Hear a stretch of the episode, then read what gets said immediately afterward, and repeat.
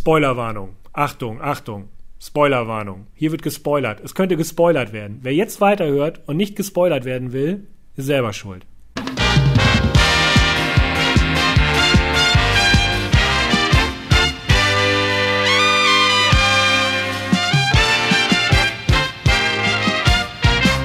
So, herzlich willkommen zum neuen Podcast von NWZ Online mit dem tollen Titel Primeflix Now wie der Name schon suggeriert, geht es um Streaming-Portale, die immer populärer werden und es gibt immer mehr Serien und immer mehr Filme und keiner steigt mehr so richtig durch, was man noch gucken soll. Früher war das einfacher, haben wir festgestellt. Äh, mit dabei sind Timo, André und Sharon. Hallo. Hallo. Moin. So.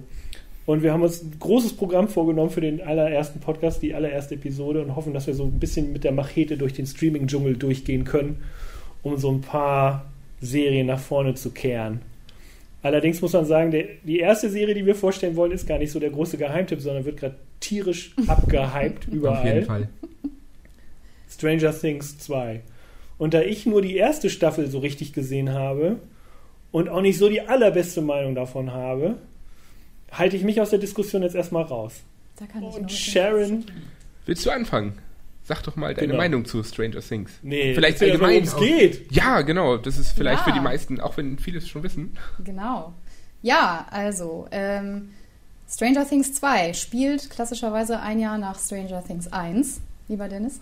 Das ist ja durchaus interessant. Genau. Die kleine Stadt Hawkins heißt sie, glaube ich, hat sich äh, ja, beruhigt und erholt. Ähm, der Protagonist äh, Will, der kleine Junge, der ist ja gerettet worden aus dem Upside Down, heißt das eigentlich? Genau, Upside Down. Deutsch. Haben sie sich drauf geeinigt auch. Auch so gut, weil ich gucke es nämlich nur auf Englisch. Ich weiß gar nicht, wie euch das geht. Die Sonst andere wir jetzt Seite heißt es einfach nur. Die andere Seite, genau. Der Will ist gerettet worden, aber ähm, ja, man hat ihn rausgeholt, aber das Upside Down nicht so richtig aus Will. So, wie sich herausstellt. Und äh, der Demagogon ist äh, weg, aber der ist die geringste Sorge in der zweiten Staffel. Ja, das muss man auch sagen. Also da haben sich die Macher auch schon, und das finde ich sehr interessant, da sind sie in ihrer Doku, die man danach auch ganz gut sehen kann, Beyond Stranger Things drauf eingegangen, dass sie halt auch in, in der ersten Staffel ja dieses instinktive Monster gehabt haben, die Demogorgon, und jetzt etwas anderes haben wollten, was intelligent ist. Die große Bedrohung. Genau. Etwas, was selber denkt, selber handelt und für die Menschen nicht zu verstehen ist. Kann man dem Hype denn glauben, eurer Meinung nach, der überall gemacht wird?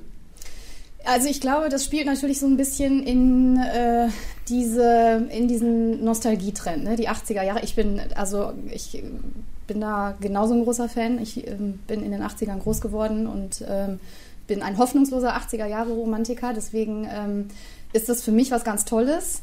Ähm, aber ich glaube, dass Detailverliebtheit eine Serie nur so weit tragen kann. Also ähm, ab einem bestimmten Punkt merkt man schon Schwächen im Vergleich zur ersten Staffel.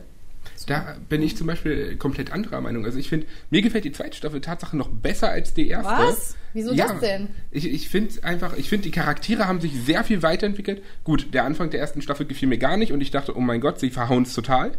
Diese ersten paar Minuten mit äh, Nummer 8 sozusagen, der Schwester, Mhm. das kriegt man ja recht schnell mit.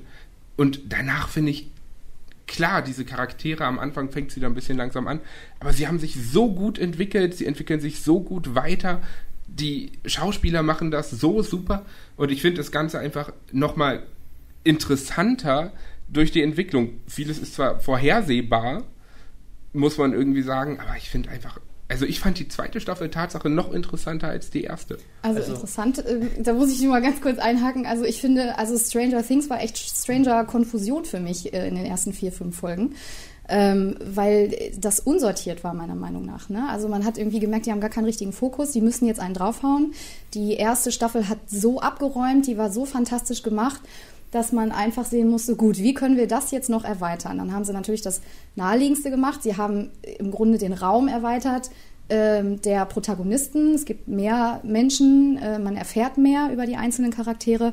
Aber dann ähm, haben sie sich irgendwie nicht so richtig festlegen können darauf, was soll es denn sein. Dann kommt dann auf einmal diese Schwester von Eleven oder Elf, wird sie dann wahrscheinlich auf Deutsch Elfie heißen. heißt Tatsache auf Okay, Deutsch. ne, dann kommt irgendwie diese ominöse Elfie, Schwester ja. und die, Spoiler Alert, dann irgendwie auf einmal wieder verschwindet, was natürlich auch immer ein großes Problem ist. Das, daran merkt man, finde ich, immer sofort, dass wenn so ein Plot aus, erst angerissen wird und dann aus dem Auge verloren wird, irgendwie wirklich viele Folgen lang, Ähm, also ich finde, das ist einfach äh, immer ein Zeichen von, von großer Schwäche, dass man sich da nicht richtig Gedanken gemacht hat. Ne? Also ich bin auch dabei, dass die den äh, Plot aufgefächert haben, dass die es viel breiter anlegen und auch ich finde, dass sie es nicht immer einlösen. Mhm. Also es gibt gerade ein, so, so einzelne Großaufnahmen, Szenen auch von, von Elfie, wie sie, wie sie in Deutsch heißt, äh, wo viel auf Emotionen gegangen wird und man merkt, der Plot löst das gar nicht ein, weil man gar nicht genug in die Tiefe gegangen ist, diesmal bei den einzelnen Figuren. Ich finde auch, die Weiterentwicklung der Figuren ist manchmal ein bisschen schematisch geworden. Natürlich kommt jetzt ein neues Mädchen in die Stadt, Mad Max heißt die erste Folge.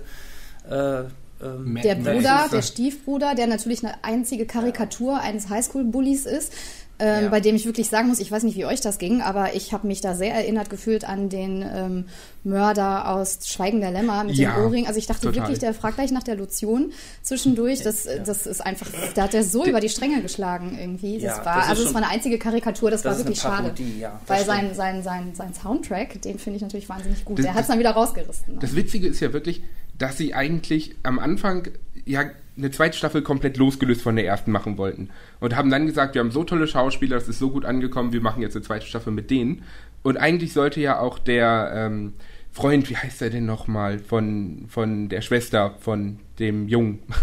Der oh Freund von der Schwester? Von, von dem Jungen, ja, ziemlich kompliziert. Ich guck mal eben auf die Liste, die wir hier liegen haben. Welchen Jungen meinst du? Ähm, meinst du Mike, den äh, Hauptcharakter? Genau, und der hat ja eine Schwester. Nancy. Und der Freund, äh, wie hieß der nochmal? John? Der Schönling meinst du? Genau. Ja. Das, das, wir nennen der, ihn einfach der Schönling. Genau, der sollte ja eigentlich in der ersten Staffel diese Rolle übernehmen, die jetzt der Neue übernommen hat. Ach das war eigentlich geplant, aber der hat sich halt in der Serie anders entwickelt, wurde viel zu nett, viel zu freundlich, viel zu hilfsbereit und alles Mögliche.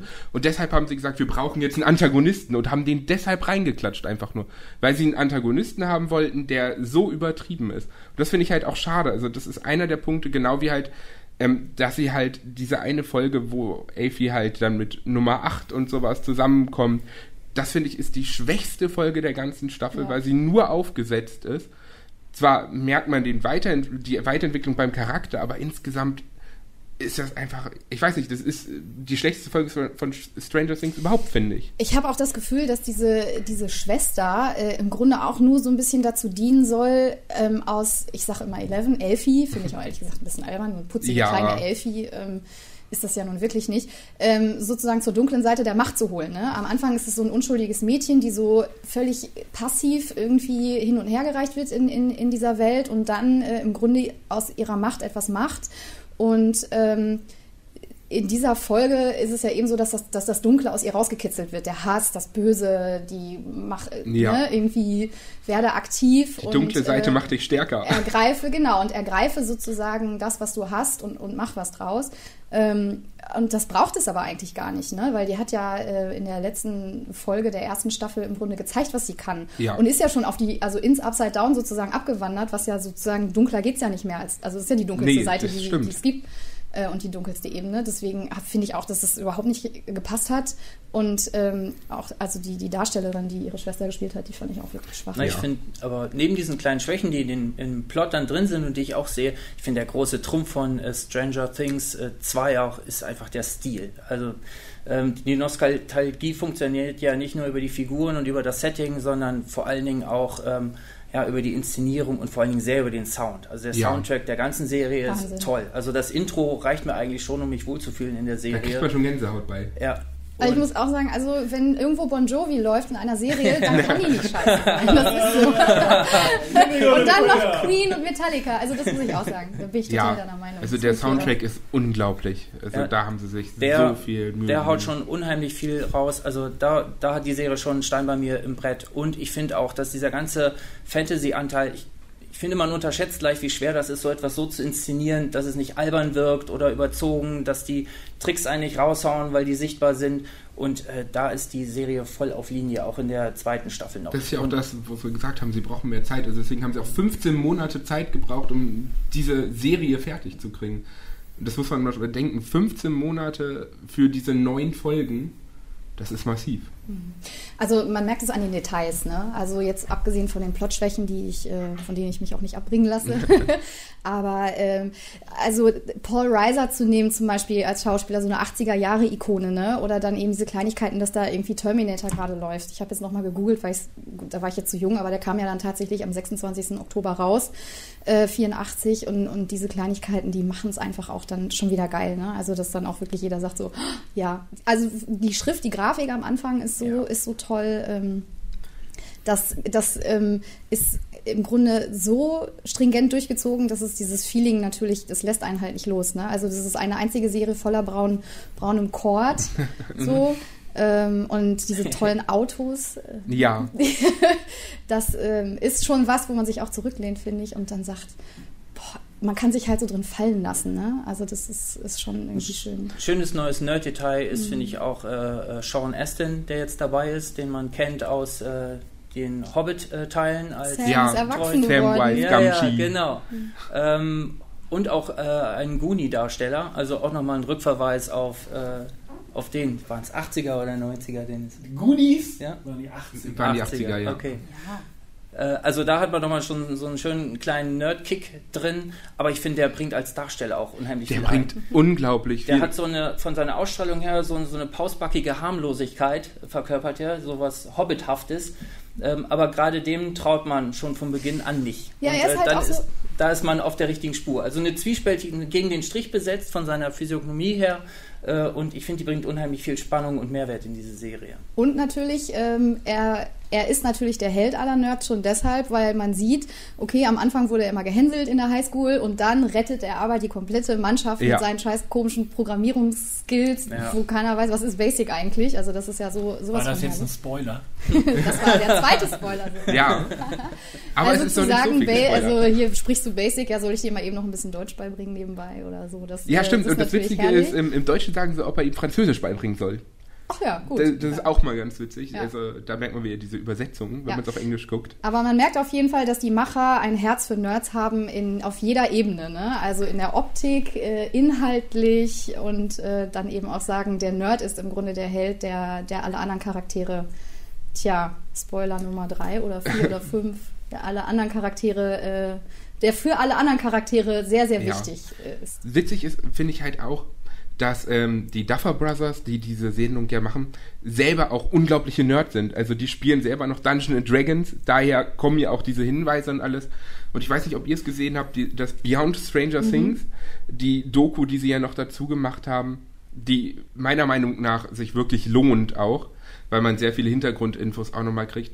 Und da, ist- da finde ich es halt auch so witzig, gerade wenn sie halt auf Sam zu sprechen kommen sozusagen, dass diese Rolle nie so geplant war, wie sie jetzt dort in der Serie ist, sondern weil er so sympathisch ist und so gut reingepasst hat, dass sie einfach ganz, ganz viel für ihn geschrieben haben. Und ich finde, er bereichert die zweite Staffel auch massiv. Also er ist einfach ein Charakter, der unglaublich Spaß macht beim Zusehen. Total. Wie gesagt, bin ich voll dabei. Ähm, andere Sache, was haltet ihr von Winona Ryder in der Rolle der Mutter? In der ersten Staffel fand ich sie, ähm, hat mir das total Spaß gemacht, sie da wiederzusehen in dieser Rolle. Bisschen geerdet, ein bisschen strubbeliger, ein bisschen ähm, älter geworden. In der zweiten Staffel hatte ich da echt Probleme. Darf ich mich hier ganz kurz einhaken? ich finde sie ganz furchtbar in der ersten Staffel schon. Das ist ein Grund, warum ich die zweite Staffel mir ungern angucke. Weil das wirklich, weil ich sie Hanebüchen finde. Also Haarebüchen eigentlich, weil die Haare scheiße aussehen, die gesamte Serie. Und dann auch ihr Schauspiel doch sehr, Bisschen Overacting. ja, Ja, das, da habe ich echt Probleme mit. Na gut, aber das kann man ihr ja nicht vorwerfen, wenn man äh, alle anderen ähm, sieht. Die ganze zweite Staffel ist ja da. Äh, also das kann man ja vielen, vielen in der zweiten Staffel Ja, ich vorwerfen. habe auch, ich bin auch, ich glaube auch, dass, ähm, dass das zur Rolle gehört und dass die Rolle so angelegt ist, dass man das von ihr erwartet und dass sie die eben so interpretiert.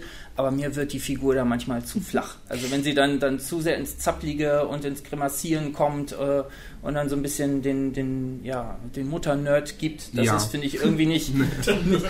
äh, irgendwie bin ich da manchmal, bin ich da manchmal raus. Ja, ich finde, sie legt sich da so ins Zeug. Ich, ich finde sie, sie großartig, was, ähm, was das Spielen ein bisschen stört oder wo es, wo es ein bisschen ähm, blöd wird, ist ähm, an den Punkten, wo sie das, äh, wo sie die Handlung immer so zwanghaft schnell weiterbringt. Die löst alle, jede, jedes Rätsel, was im Grunde aufgegeben wird, löst sie sofort. Das war in der ersten Staffel anders. Ja. Da war, da ging äh, die Sache mit der Lichterkette, bis Das sie das irgendwie entdeckt hat. Das gedauert. hat ewig gedauert und das war im Grunde so, ein- so ein großer Punkt, der, der so wichtig war in der in der Serie oder in der ersten Staffel. Und in der zweiten Staffel ist es so, ach guck mal, ähm, da, das ist irgendwie mysteriös, ach Mensch, da habe ich die super Lösung für. Und äh, das, das kommt so oft vor. Und das fand ich wahnsinnig enttäuschend. Und dann wurde Joyce eben auch wirklich unglaubhaft, weil, weil sie einfach dann so geübt war schon in diesem, äh, ich, ich erkunde mal diese andere äh, Ebene und da, da löse ich alle Rätsel einfach sofort, das fand ich irgendwie schrecklich. Und da passte es auch eben dann tatsächlich, finde ich auch, nicht mehr zu diesem verzweifelten, alleinerziehenden, nerdigen Muttertier, die äh, einfach nur versucht, irgendwie da ihre, ihre Kinder da bei der Stange zu Vor allen halten. Dingen vorher war sie auch sehr unbeholfen in der ersten Staffel, hatte man das Gefühl.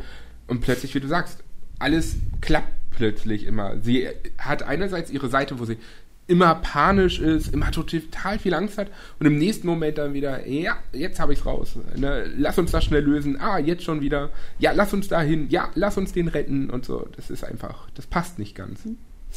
Was ich auch nicht so ganz verstanden habe, ich weiß nicht, wie euch das geht, aber ist die Beziehung zu dem Polizisten.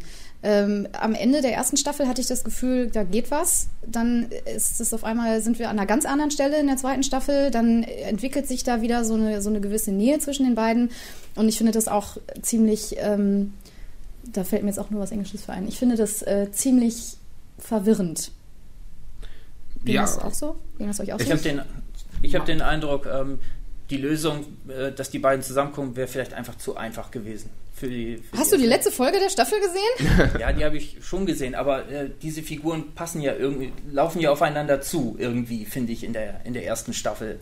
Das sind Figuren, die so von unterschiedlichen Enden kommen, aber die irgendwie so ein gleiches Level haben die ganze Zeit. Also das hätte mich jetzt nicht überrascht. Vielleicht ähm, wollte man es da einfach nochmal, wollte man nochmal eine Wendung Ich glaube einfach, sie- einfach einen Abweg suchen. Sie versuchen jetzt, die zusammenzubringen. Weil sie haben ja schon gesagt, wir machen vier Staffeln. Das ist ja das, was sie machen wollen. Und sie ist alleinerziehend und er ist ja jetzt dank Elfie auch alleinerziehend. Und die haben sich ja anscheinend in der Highschool, waren die ja schon so ein bisschen ineinander verschossen. Hat man ja auch mitgekriegt. Und ich glaube, sie versuchen jetzt, die beiden irgendwie zusammenzubringen. Aber sie wollen es halt nicht zu schnell machen habe ich das Gefühl. Und ich könnte mir vorstellen, in der nächsten Staffel wird es dann höchstwahrscheinlich darauf hinauslaufen, weil dann ist ja wieder ein Jahr um, was, wo ja alles möglich passieren kann. Also wenn ich euch jetzt so zugehört habe, dann muss ich sagen, ich habe nicht so große Lust bekommen, mir die, die zweite Staffel anzugucken. Sie ist halt, also wenn man die erste mochte, dann ist die zweite echt gut.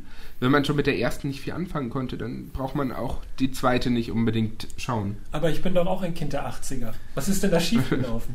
Das, ich finde, da ist nicht so viel schief, glaube ich. Es ist einfach, es ist einfacher, über Plot und Figuren zu reden, als über, wie gesagt, das, was für mich äh, den, den, den Wert dieser Serie ausmacht. Eben Stil, Musik, Stimmung. Also Stimmung ist eigentlich das, die, der Trumpf dieser Serie. In der ersten, äh, äh, in, in der ersten Staffel schon und jetzt nochmal umso mehr. Und äh, allein deshalb, also ich bin, gehe da voll über jede kleine Schwäche, die auch mir da auffällt im Plot, gehe ich voll drüber weg, weil mich diese Stimmung da einfach durchträgt. Die Bildgewalt, die Musik, die macht es wirklich aus. Die zieht einen da rein. Und dann kann man halt auch so kleine Sachen verzeihen, wo man sich sagt, okay, gut, das ist jetzt vielleicht unlogisch oder das passt jetzt nicht, aber das Gesamtkonzept funktioniert. Das, das macht es interessant. Und Sharon, du nochmal abschließend, um mich zu überzeugen, dass ich Ja. den doch angucke. Ich glaube auch, dass, ähm, ja, du mochtest ja die erste Staffel schon nicht. Das ist ja auch äh, gemein jetzt. Nein, ähm, auch ich muss sagen, das ist eine, eine, eine großartige Leistung. Das ist spannend, das zieht einen rein. Ähm, man könnte das Ganze auch abkürzen und sagen, auf jeden Fall sehenswert, aber das ist ja auch nicht der Sinn des Podcasts. Wir wollen ja auch ein bisschen in die Tiefe gehen, um mal zu gucken, ähm, was genau denn daran so gut gefällt oder eben auch nicht. Ja, das war Stranger Things. Ähm, ich weiß noch nicht, ob ich es gucken soll. Bin ich mal gespannt, Tu ob ich mich dazu überwinden kann. Es gibt ja so vieles, was man gucken muss, haben wir festgestellt. Unter anderem gibt es auch Netflix auch Dokus, die nicht schlecht sind. Timo, eine haben wir uns ausgesucht, die, die ist jetzt aktueller geht's nicht mehr. Die muss man sich eigentlich jetzt angucken, sonst ist es vorbei. Ja, man kann sie schon ein paar Monate lang auf Netflix sehen, aber gerade jetzt in diesen Tagen macht sie wieder, vor allem äh, macht sie wieder besonders Sinn. Die Doku heißt Get Me Roger Stone und äh, ist im Grunde ein Porträt über einen Strippenzieher in Washington, der dort seit mehreren Jahrzehnten schon sein Unwesen treibt. Man folgt dieser Figur, von der man gar nicht glauben mag, dass es sie überhaupt Dass sie gibt. echt ist. Äh, man folgt ihr wie so eine Art äh, Anti-Forrest Gump durch die vergangenen Jahrzehnte. Roger Stone ähm, hat schon als Teenager äh, im Team von äh, äh, Richard Nixon mitgearbeitet und ihm zur Macht verholfen.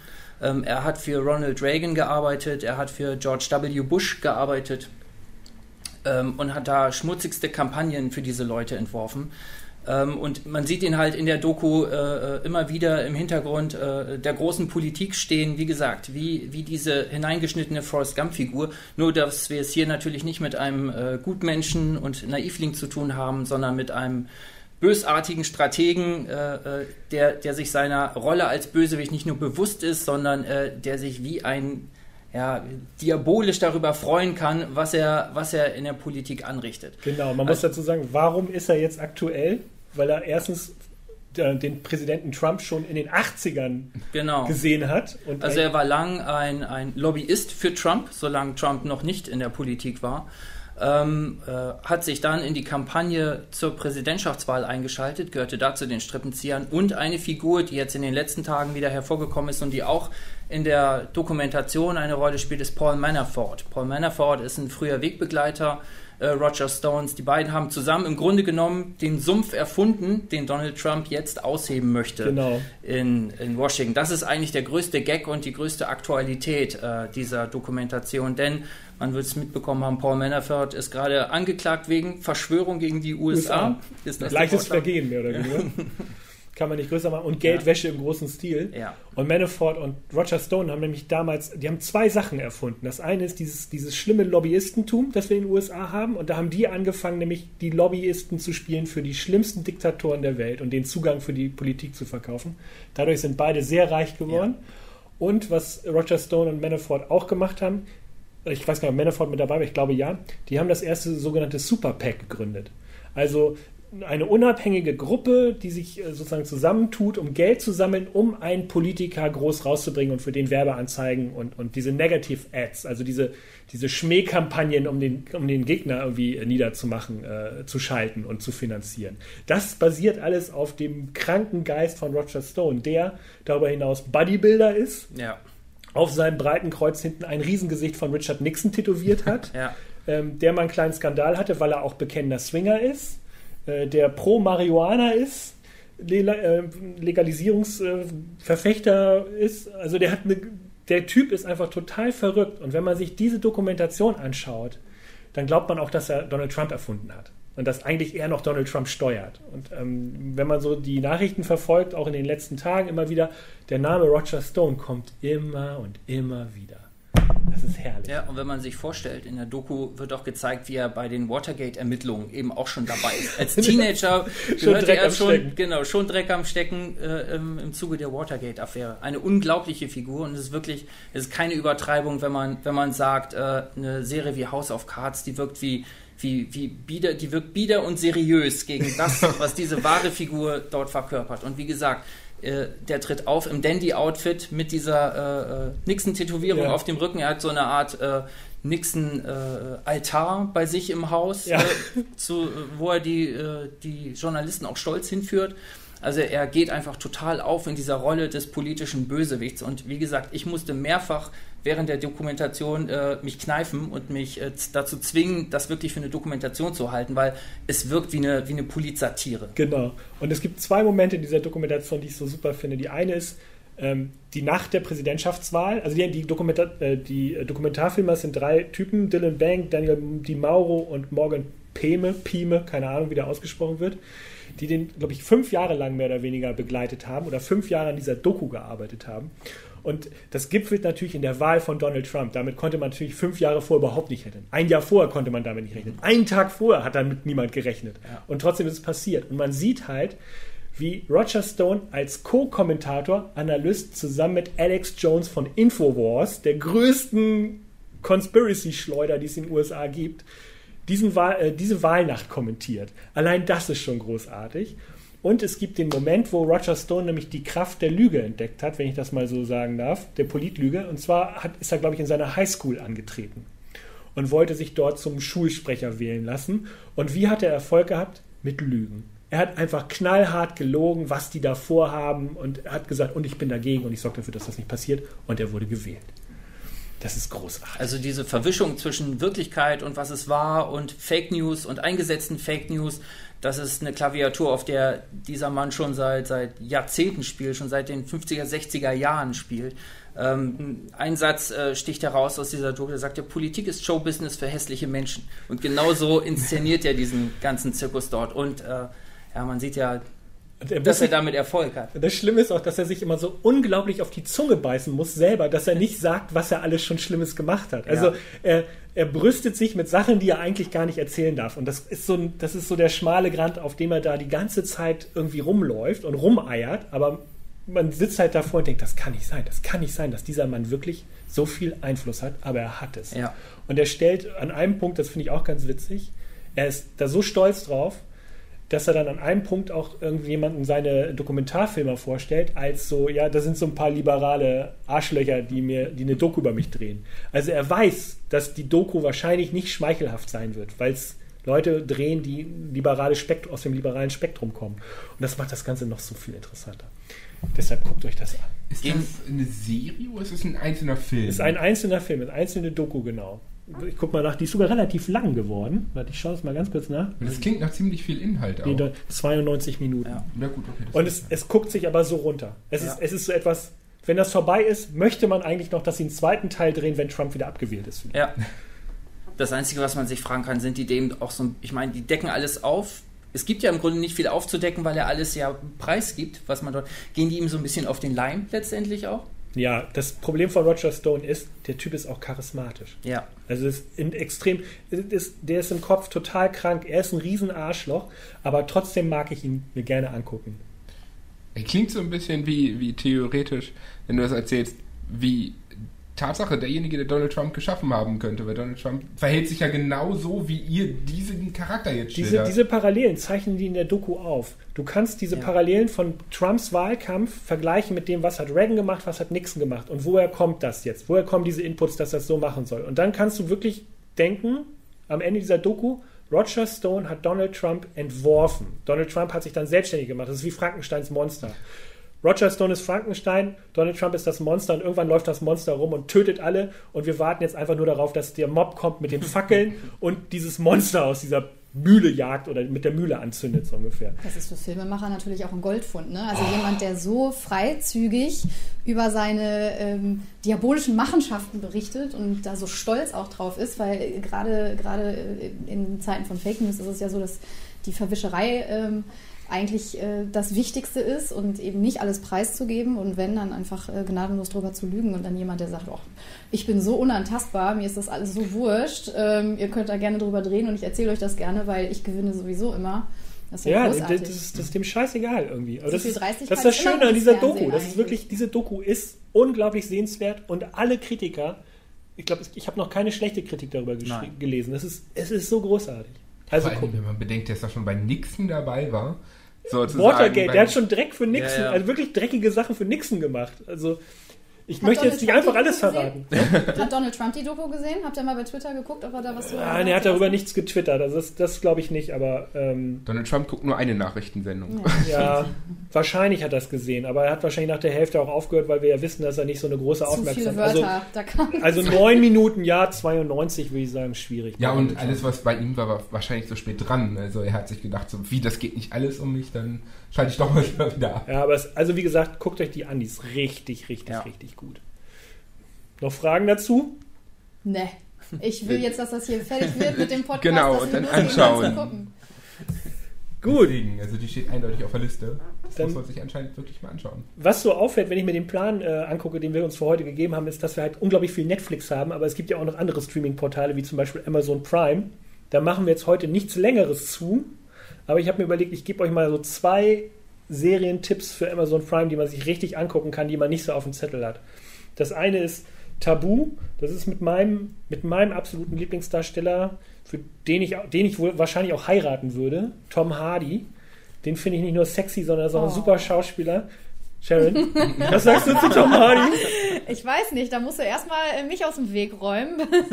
Ich weiß es nicht. rankommen. Vielleicht kann man sich ihn auch teilen. Ja, also wenn es nur um das eine geht, können wir uns ja teilen. Aber so, ich glaube, ich möchte ihn auch heiraten, weil ich den ganz cool finde als Typen. Ich glaube, deine Frau hätte was dagegen und Tom Hardy steht, glaube ich, Nee, auch ich eher glaube, auf die Frauen. sagen, hier, der Tom, der passt auch noch in die Superritze. Ich finde das, ich finde, man kann das irgendwie mal austesten, weiß ich nicht.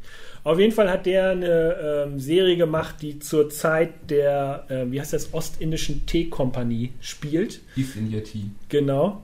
Großartig. Äh, so eine Historiensendung, wo er den ähm, James Delaney spielt, der so nach einem zehnjährigen Aufenthalt irgendwo in Afrika plötzlich wieder zum Tode seines Vaters in London erscheint, um das Erbe anzutreten. Und das Erbe ist eine, ein Stück Land im, äh, in den USA, die schon sozusagen sich im Krieg mit England befinden. Und äh, was aber, die, die äh, Tea Company will dieses Land haben, der englische König will dieses Land haben, die amerikanischen Rebellen wollen dieses Land haben, weil das sozusagen die Einfallschneise für Produkte aus China irgendwo überall her ist. Also das ist sozusagen, dann hast du den Handels-Hotspot in den USA und äh, kannst du sagen, dieses, dieses Land erobern. Und ähm, ja, und er sozusagen spielt die alle aus, um ähm, am Ende als Sieger hervorzugehen. Ich weiß nicht, keine Ahnung. Möchte nicht zu viel verraten. Aber das ist so ein Intrigenstadel auf ganz hohem Niveau mit so einer, ähm, ja, mit so einer, wie, wie nennt man das, mit so einer Supernatural-Komponente. Also Uh. er kommt aus Afrika und er hat mit Geistern zu tun gehabt und äh, er war Voodoo? halb tot und so, Ja. ne? Voodoo? Ja, so ein bisschen Voodoo-Style und ähm, Franka Potente spielt mit. Das ist, glaube ich, so die schwächste Darstellerin in dem ganzen Ding. Timo, hast du es auch Oh. gesehen, ne? Ich habe einige Folgen gesehen. Ja. Mich hat es nicht so ganz überzeugt. Also auch da äh, Setdesign super, Tom Hardy super. Man merkt auch, dass man diese, diese Serie auf ihn zugeschnitten hat. Äh, er dominiert. Er hat die mit seinem Vater auch er, entwickelt. er, ne? er dominiert eigentlich jede Szene. Äh, ähm, für mich fast schon ein bisschen zu sehr. Also, Ja, aber ich liebe, ihn, liebe, liebe diesen Mann einfach. Der ist so dominant da. Ist, Tja. ist eine gute Serie, kann man sich echt angucken auf Amazon Prime. Tut nicht weh. Zweite Staffel ist in Auftrag gegeben. BBC One hat die eigentlich gedreht und wie gesagt, jetzt ist sie auf Amazon Prime auch zu sehen. Gut, BBC macht ja sowas öfter mal und auch eigentlich durchweg immer ziemlich gut, muss man sagen. Ja, das werden wir wahrscheinlich noch den einen oder anderen Podcast haben, wo wir über BBC-Serien sprechen. Oh werden. ja. Und der zweite Tipp auf Amazon Prime, den eigentlich wenige auf der, auf der Pfanne haben und auch ich mich erstmal so ein bisschen zwingen musste, mir das mal anzugucken, weil das vom Grundthema irgendwie nicht so meins war, ist Flesh and Bone. Das lief bei Stars, das ist so ein US-Sender, den kennt man hauptsächlich für die ganzen Spartacus-Serien, die großartig sind. Stimmt, jetzt wo du sagst. Und ähm, da geht es um eine Ballettkompanie in New York. Okay, das Und- schaue ich Bin mir ich schon an. dabei. Und Ich auch. ähm, das war eigentlich auch als ursprüngliche äh, Serie gedacht. Äh, Stars hat das dann aber irgendwie eingedampft, weil ich glaube, das Thema war dann doch zu spitz für viele. Aber das ist so, Verrate nichts. Warte, ich stelle mir darunter vor, Intrigen, harte Arbeit, ein bisschen Liebesgeschichte vielleicht. jein, ja, alles drin, aber auch sexueller Missbrauch, Stalking, ähm, Sexual Harassment, äh, Machtspiele. Beverly Hills 90210 auf Ja, aber so ein bisschen ernster. Und es ist großartig. Britisch. Also es, nee, das ist eine amerikanische Serie, ähm, spielt in New York, ist so eine Ballettkompanie, die so ein Dann, dann bisschen. ist es wahrscheinlich die Ballet Company, die, die ganz große in New York, wahrscheinlich diese ganz Nee, ja, das, oder? das ist so eine, die sehr bekannt ist, aber die auch unglaublich Probleme hat, an Geld zu bekommen, weil ne, Kunst ist teuer und so und dann gibt's, dann müssen die immer Förderer haben und sowas, die das so ein bisschen mäzenartig äh, dann die Kohle reinbuttern und so. Es ist einfach geil. Es ist so Ballett ist ja jetzt auch nicht so ein Thema, was. was Denver Männer Clan mit Ballett so flasht, und ne? irgendwie Anspruch. Ich weiß nicht. Also ich, ich mochte zum Beispiel diesen Black Swan mit, mit Natalie Portman mochte ich überhaupt nicht, weil mir das so aufgesetzt war und dann mit, ne, das war so dieses äh, Schizophrene da drin, das war so alles sehr, sehr einfach erzählt. Flesh and Bone ist eine großartige Ballettserie. Allein der Titel ist schon großartig. Ja. Also ernsthaft, wenn ihr Bock habt, acht Folgen sind schnell geguckt, ist eine Miniserie, hat ein Ende, ist etwas, was man mal so zwischendrin bingen kann und wo vielleicht auch, ähm, wenn man ein Typ ist und verzweifelt nach Serien sucht, die man zusammen mit, seinem, äh, mit seiner besseren Hälfte gucken kann, egal ob es Tom Hardy ist oder meine Ehefrau, äh, dann ist das so eine Serie, wo man einfach mal gucken kann, ob Spielt das in New York äh, Ja. vom Hier und Jetzt? Oder? Ja, genau. Und so eine Hauptfigur ist halt eine junge Balletttänzerin, Klassiker, ne, fängt neu an, ist so, ne, muss sich erstmal durchsetzen da, die aus sozusagen von ihrem Bruder sexuell missbraucht wurde und auch von ihm verfolgt wird. So. Das ist so die harte Geschichte dahinter. Großartig. Angucken, ernsthaft. Das waren meine Kurztipps. Und jetzt kommen wir zu, dem, zu der nächsten etwas längeren Serie, äh, Teil, den, wo wir eine Serie besprechen müssen. Es bleibt düster, ne? Ja. ja, muss man sagen. Durchweg. Und das ist so, wie ich finde, ich, ich übertreibe ja immer so gerne, aber äh, diese Netflix-Serie ist das Beste, was ich seit Jahren gesehen habe. 99,9 Prozent auf der Geilheitsskala. Ja, Absolut. total. Mindhunter von David Fincher produziert. Ja. Äh, teilweise auch führt er Regie. Und es ist äh, der bescheuertste anzunehmende Titel, den man so einer Serie geben kann. Weil ich behaupte mal, sehr, sehr viele Menschen drücken da gar nicht drauf, gucken sich das nicht an, weil Mindhunter klingt wie Criminal Minds oder, so ein bisschen. oder CIS Las Vegas, CSI Las Vegas oder so ein Scheiß. Man muss ja sagen, für die Leute, die David äh, Finch nicht kennen, der hat damals Fight Club gemacht. Und Sieben. Und, und Zodiac. Und Seven. Und Zodiac. Genau, alles unglaublich gute Serie, äh, Filme, unglaublich gutes handwerkliches Geschick auch dabei bewiesen. Und genau das macht er bei Mindhunter, meine ich auch. Also man also, merkt, dass es äh, auf jeden Fall sein Thema ist. Es, ist, ne? also es, es, trägt eine Handschrift. Gerade, gerade Zodiac ist natürlich, also ich hatte ein bisschen das Gefühl, für die, die es nicht gesehen haben, es geht um einen äh, Serienkiller, der äh, so kryptische Zeichen an die Polizei schickt. Zodiac. Genau. Der Zodiac. Genau, und der wurde ja nie ge gefunden. Ähm, und, und es geht eigentlich, ist, eigentlich ist es ein ganz staubiger, trockener, düsterer Film, der nur zeigt, wie so eine Ermittlungsarbeit laufen kann. Und äh, im Grunde fand ich, dass Mindhunter so eine Art Fortsetzung ist. Genau, Mindhunter und, muss. Oh, so. Und äh, man muss dazu sagen, dass Dennis in der Redaktion auf mich zukam und sagte, hast du Mindhunter schon gesehen? Und ich habe gesagt, also Entschuldigung, aber diesen CSI-Quatsch, den gucke ich mir nicht an. Und genau dieses Plädoyer hast du dann ja auch gehalten, dass du gesagt hast, der Titel ist ganz schlecht und äh, die Serie ist großartig, guck sie dir an. Und ich genau. muss sagen, also Absolut. Ich weiß nicht, wer sich, also wer, wer, sich diesen Titel ausgedacht hat. Ich hoffe nicht, dass es Fincher war, weil das wäre wirklich traurig. Das kann ich aufklären. Dieser Titel ist nämlich der Titel von dem Sachbuch, auf dem das Ganze genau. basiert. Ah. Es geht, Mindhunter heißt das Buch von, oh Gott, von John Douglas und das hat er noch mit einem genau. Typen zusammengeschrieben. Diese Profiler Mark Oldshaker.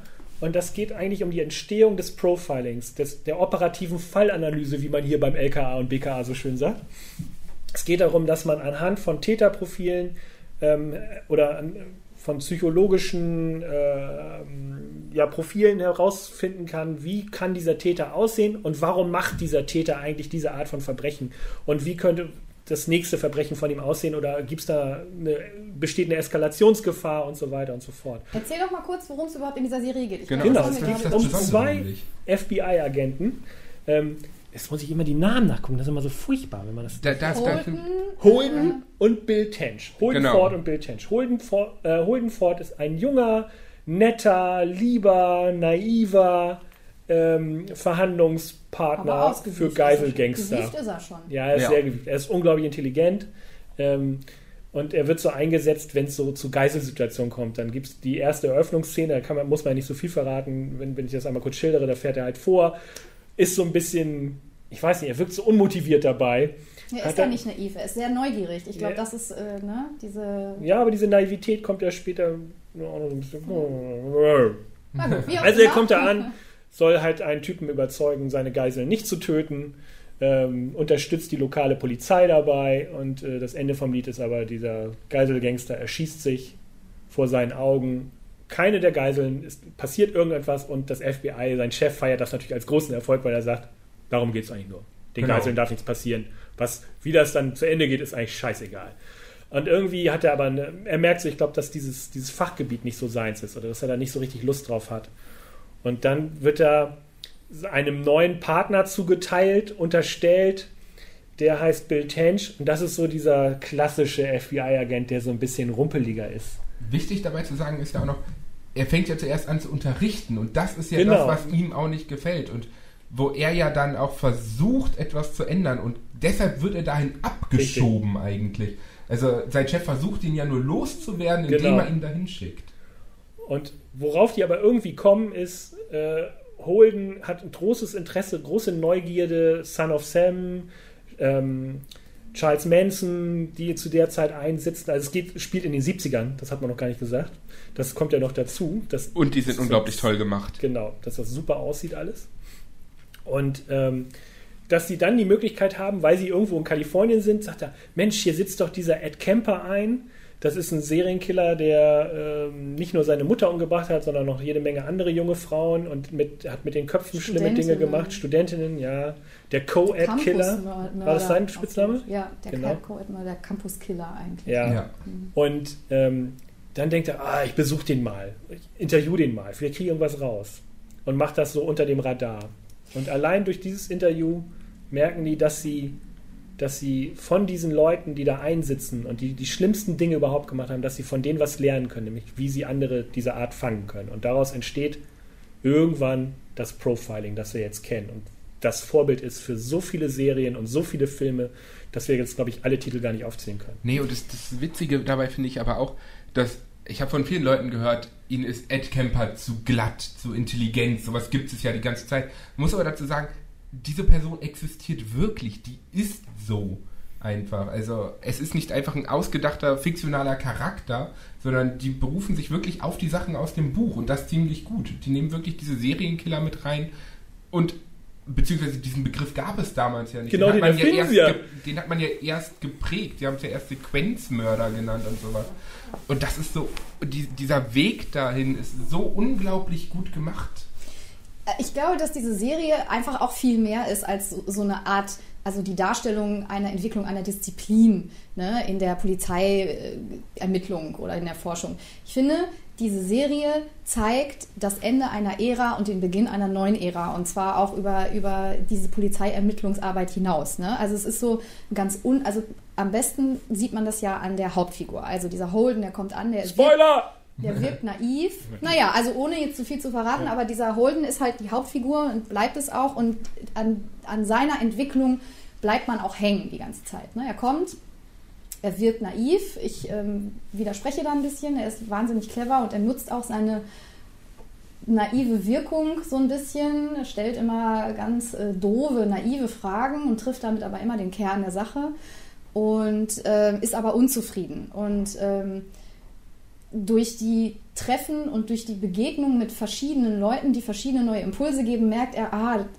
ich muss mein Blickfeld vielleicht ein bisschen öffnen und verbindet dann eben ähm, verschiedene Ideen zu einer Disziplin, wie wir jetzt am Ende natürlich schon wissen, ne, dieses Profiling. Und ähm, er macht das, indem er sagt, ich bin neugierig, ich bin offen und eben nicht, für mich ist es wichtig, dass sich äh, der Geiselnehmer erschießt und dann ist das Problem beseitigt, sondern ich möchte auf den Grund gehen, warum sind die Leute so und warum sind die Mörder so, damit ich dann weiß, warum vielleicht der Nächste auch so agiert. Und dann geht er rein und trifft sich eben mit diesen, mit diesen Mördern. Und was ich daran so wahnsinnig spannend finde, ist, das ist wie so eine Art Kammerspiel. Es geht gar nicht um Obduktion und um Leichen und, und, und weiße Kreide auf dem Boden und Blut, sondern da sitzen sich zwei Leute gegenüber und in dem Moment, wo nur dieser Mörder aufsteht oder blinzelt, ist man so gefangen in diesem Dialog und, und, und, und schreckt hoch und, und, und, und atmet. Also ich habe die Luft angehalten zwischendurch. Das ist mir bei einer Serie noch nie passiert. Weil es einfach so wahnsinnig spannend war. Und das sind wirklich nur zwei Leute, manchmal drei, manchmal vier, die miteinander reden. Und man denkt sich, ja Gott, ist ja gar keine Action ein Schuss am Anfang und dann irgendwie passiert ja äh, actionmäßig gar nicht mehr so viel. Aber das ist so dicht und so spannend und so und so düster und, und nur über die Dialoge und nur darüber, wie ein Mörder erzählt, warum er etwas getan, warum er jemanden umgebracht hat und wie er es gemacht hat, passiert einfach im Kopf so viel. Da braucht man gar nicht mehr. Der Punkt ist ja auch, dass sie, dass sie nicht auf Schock setzen. Das nee, ist ja auch, das kommt auch nochmal dazu. Sie spielen ja teilweise auch in einigen Szenen mit der Zuschauererwartung, die sie dann überhaupt nicht einlösen, was auch schon wieder geil ist. Wobei ich mich echt schon ein, zwei Mal richtig verjagt ja, man, man, habe. Man verjagt sich schon. eigentlich. Also und das, also man kann an dieser Serie so viel loben, also vom Produktionsdesign, das so 70er ist wie, wie nichts anderes, von der Musik, die großartig ist. Aber was ich ganz, ganz toll finde, sind diese Schauspieler, die sie haben. Und zwar nicht nur ähm, hier äh, Jonathan Goff und Holt McCallany, ähm, die, den ersten kennt man aus Looking, das ist so eine unglaublich gute HBO-Serie über schwule Menschen in San Francisco. Und den zweiten kennt man über eine, aus einer Boxer-Serie, die Lights Out hieß. Beide Serien wurden relativ schnell eingestellt, aber die sind unbekannt, aber super gute Schauspieler. Und dann gibt es so Leute wie, ähm, wie den Schauspieler von Ed Kemper, der, äh, wie hieß der? Oh, hab ich schon wieder vergessen. Muss ich nachher nochmal nachgucken. Auf jeden Fall, Ed Kemper ist ein Typ, der ist über zwei Meter groß, der wiegt über 100 Kilo, der hat so ein Babyface, die mussten erstmal jemanden finden, der so aussieht Und dann haben sie ja noch jemanden gefunden, der Was so will grandios schauspielern Ja. kann, dass man sich fragt, wo kommt der auf einmal her? Warum habe ich den noch nie gesehen? Wieso, wie kann das sein? Und dieses Phänomen zieht sich durch die ganze Der Serie. Cast ist wahnsinnig gut. Die, die Schauspieler sind so großartig, dass ich jetzt eine Gänsehaut bekomme, wenn ich nur dran denke. Wenn man sich den Ed Kemper anschaut, das Originalbild und den Schauspieler, Ist du siehst keinen Unterschied. Es ist unglaublich. Und dann diese Leistung, die er da wirklich schauspielerisch hinlegt, dass du dir echt so denkst, so, oh mein Gott, und diesen Typ gibt's wirklich? ja. Wie, wie kann sowas sein? Ja, und ähm, was natürlich noch dazu kommt, ist die Verwebung von diesen verschiedenen Elementen. Also ich habe das ja gerade schon angerissen, dass äh, eine Entwicklung stattfindet, eine wirklich großartige, dass ähm, dieser, wollen wir spoilern eigentlich? Ja, wir spoilern die ganze Zeit. Wir können ja noch weiter spoilern.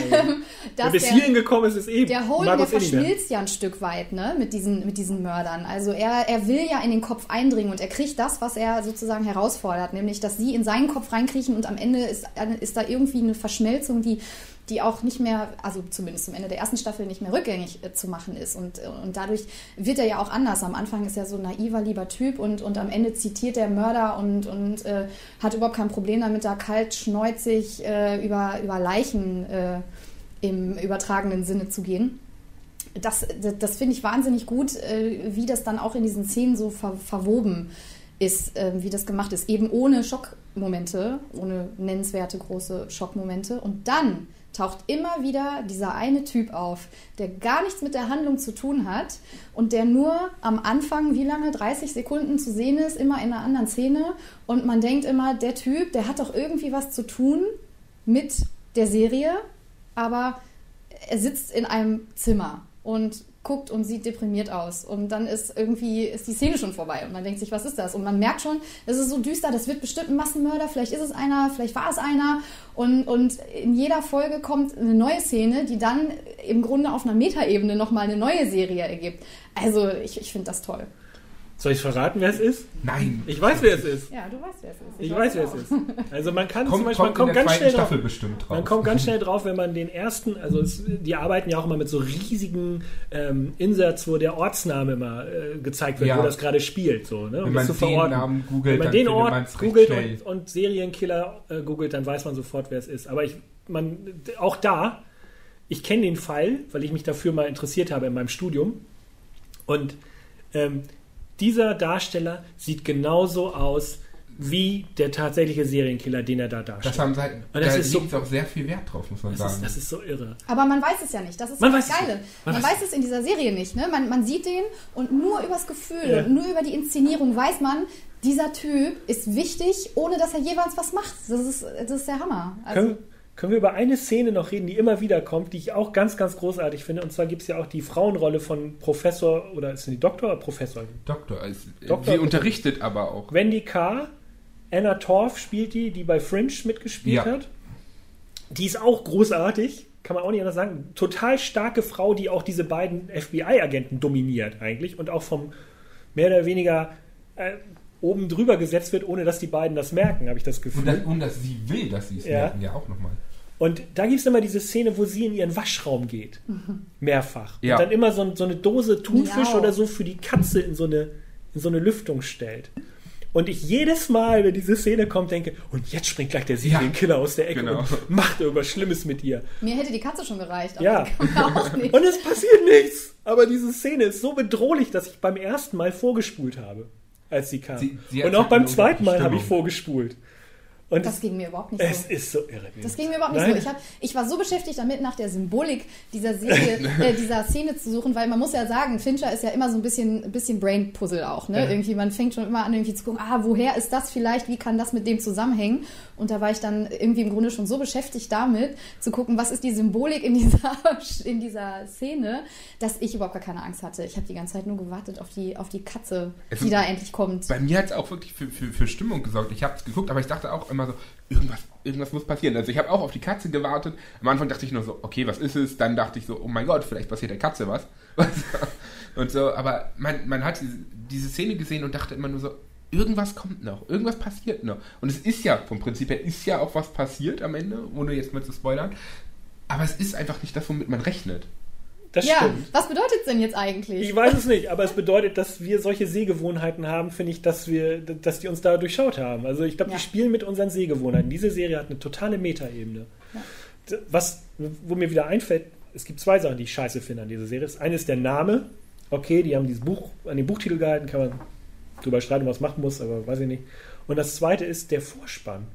Ich finde, der Vorspann fühlt einen voll so auf die falsche Fährte, weil da ist die Obduktion. Ja. Da wird die Leiche gezeigt. Ja, das ist der American einzige Schock. Story, genau, das finde ist so ich. der Schockmoment, den diese Serie hat. Das, das ist, Aber was an Optik geht. Da bin ich ehrlich, da bin ich sehr, sehr froh über die äh, Netflix-Funktion Intro überspringen. Das habe ich jetzt mal gemacht. Ich habe mir jetzt einmal angeschaut und ich muss sagen, dieser Vorspann, klar mit dem Kassettenrekorder oder Aufnahmegerät passt halt theoretisch dazu. Ja, aber es sieht so nach Obduktion immer, aus. ne? Genau, aber immer diese, diese kleinen Einblendungen, die auch total außerhalb des Taktes der Musik sind und einen dadurch immer wieder erschrecken und so. Und dann dieses Mini-Bild und ich denke mir nur so, das, das gibt mir nichts wieder, was es mit der Serie zu tun hat. Also ich eigentlich. habe total, ich habe wirklich gedacht, da haben die sich so, so knallhart an American Horror Story an den Vorspänen bedient. Das, das war mir auch viel zu nah dran. Aber ich fand den schön Netflix. optisch. Also ich muss Ja. sagen, ich habe da gar nichts dran auszusetzen, weil ich den irgendwie cool fand. Aber natürlich passt der inhaltlich eigentlich nicht so richtig dran. Wird dem nicht gerecht, finde ich. Ja, Ja. kein bisschen. Ich hätte mir da was anderes gewünscht. Aber Ich wie hätte der denn dann ausgesehen? Ja, da muss sich ja Fincher schon bei mir melden. Das ist ein anderer äh, Podcast, Das ist ein ne? anderer Podcast. Das ist der Wir helfen Fincher Podcast. Keine Ahnung. Das Tolle ist ja, es gibt eine zweite Staffel. Und Die ich freue mich schon kommen. sehr drauf. Da freue ich mich auch sehr drauf, weil wenn man das Buch mal gelesen hat von John Douglas, dann weiß, er, weiß man, dass er unter anderem solche Leute wie äh, Wayne Gacy interviewt hat, der ganz viele junge Männer getötet hat und als Clown durch die Krankenhäuser getingelt ist, um Gutes zu tun damals. Das ist so der Killer-Clown, äh, den es wirklich gab. Und da freue ich mich wirklich drauf, weil wenn sie da wieder so einen Schauspieler finden, der, der das so gut macht wie der Schauspieler, der Ed Kemper spielt oder die anderen Jungs, die da mitmachen, dann kann das nur grandios werden. Auch wieder von Fincher. Ich glaube, Ja, er macht auch der wieder- klar, der ist wieder mit dabei. Der produziert das Ganze ja auch. Wie viele Folgen der dann Regie führt, weiß ich nicht. Aber das, das ist ja, das ist mir dann auch egal. Man merkt halt total, dass der sich wohlfühlt, in, also dass das total sein Metier ist. Ne? Mord, düster, da kennt er sich aus mit, das macht er gerne. Und ich finde, sowas spürt man halt total. Also, Der Stil und die Kamera ist ja auch eigentlich wie bei, ähm, wie bei Zodiac, finde ich. Also es ist Total, ganz, es ganz ist die, die Farben, eine typische. Fincher-Kamera. Also Ja. man sieht es ja auch. Er hat ja auch am Anfang ähm, House of Cards gemacht. Und man merkt es einfach von der Kameraarbeit, von der Optik und sowas. Das passt zu ihm. Ist, das ist das, was er immer macht, wodurch man ihn erkennt. Ja, gibt es noch mehr zu sagen dazu? Außer alle, alle man jetzt guckt. ich gucke die, glaube ich, nochmal direkt. Ich glaube auch noch ein zweites ist Mal. auch, nein, im Ernst, ich glaube, das ist auch eine Serie, wo man noch, wo man beim zweiten Gucken nochmal viel sieht. So ein bisschen wie bei Game of Thrones oder so, wo man wirklich, wo sich auch lohnt, nochmal zu gucken, weil man einfach nochmal viel mehr entdecken kann. Und weil man am Ende das Ganze nochmal anders betrachtet als am Anfang. Das glaube dass ich man auch. nochmal so die kleinen. Ähm, es gibt ja so Filme, wo man dann am Ende die große Auflösung hat und dann denkt, warum habe ich es nicht kommen sehen? Dass Ja. man nochmal so Sachen findet, ah, ja, stimmt. So verrückte Nerds wie wir, ne, die müssen dann immer nochmal auf Spuren Du bist der suchen. Nerd, wir sind keine Nerds. Nein. Timo ist auch kein Nerd, oder? Du sagst gar nichts mehr. Ich habe hab nur die erste Folge gesehen bis gestern. Deshalb, Was? Wieso? deshalb habe ich mich anteasen lassen äh, von euch. Also die erste Folge fand ich, äh, mich hat der Charakter auch reingezogen, gerade die, ne, weil man so viele Crime-Serien und, und Filme gesehen hat. Ne, vieles gleicht man dann automatisch ab mit den Sachen, die man gesehen hat. Diese Figur war mir ziemlich neu. Und gerade auch, ähm, wenn man ihn in, in der Auseinandersetzung dann mit den anderen Zeitgeistfiguren sieht, die ihm im Grunde hinterherlaufen, also den FBI, den, den Jungs, den, die er da beim FBI ausbildet. Ähm, und die dann gar nicht verstehen, was er von ihnen will. Also, also, denk, mal, denk mal drüber nach, über so eine Geiselnahme und über so eine Situation. Wollt ihr nicht eine bessere Lösung äh, haben, als, als die Waffe ziehen und schießen? Ne? Und Nee. einer guckt ihn Nö. stumpf an und sagt ganz einfach, äh, nö, mir ist die Waffe lieber. Ja. Und äh, da merkt man einfach, wo er, wie er im Kopf einfach weiter ist und äh, ohne dass das jetzt aufgesetzt oder, oder blöd wirkt für die Serie. Also ich, ich verstehe anhand der ersten Folge eure Begeisterung und bin dann gern für die nächsten Folgen. Die dabei. zweite Folge ist ja auch ein bisschen ein kleiner Treat, weil da, da führt Fincher Regie und da gibt es so eine wunderbare Montage, die Fincher gemacht hat. Darauf kann man sich freuen. Das ist dann auch wieder schöne Regiekunst, finde ich.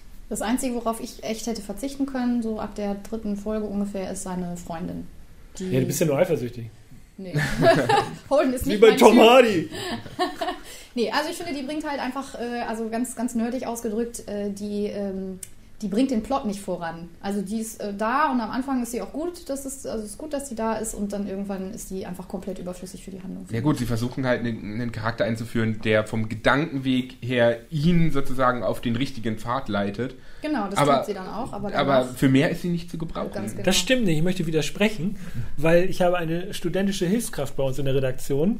Douglas, ich erwähne jetzt mal einen Namen, der sich von ihr hat inspirieren lassen äh, zu einem Thema, das er jetzt, glaube ich, für seine Masterarbeit rausgepickt hat. Die studiert ja auch Soziologie und ähm, deshalb kommt sie ja auch mit, mit Holden so gut klar, weil die sich ja auch gerne die Bälle zuspielen und er eigentlich merkt, intellektuell kann ich es mit der gar nicht aufnehmen, weil die weiß viel mehr über das ganze Thema als ich. Und dann äh, kommt es zu irgendeinem Soziologen, äh, über den sie dann was erzählt oder über den sie eine Hausarbeit schreiben soll. Und Douglas hat gesagt, das fand ich so spannend, das mache ich jetzt auch. Und er hat sein altes Thema sozusagen in die Mülltonne geworfen und jetzt will er das machen. Also, sie ist schon für was gut. Die Note ist noch nicht da. Nein, genau. Ja, ich würde sagen, das war's. Das war der erste Primeflix Now Podcast von uns. Man kann uns hoffentlich hören auf iTunes, über iTunes, Stitcher, Soundcloud, auf NWZ Online, podcaster.de äh, und ganz, ganz viele tausend andere Sachen. Und über eure Freunde, die uns natürlich fleißig teilen werden. Ja, weiterempfehlen. Das war der erste. Der nächste kommt in zwei Wochen spätestens. Tschüss. Dankeschön. Tschüss. Ciao.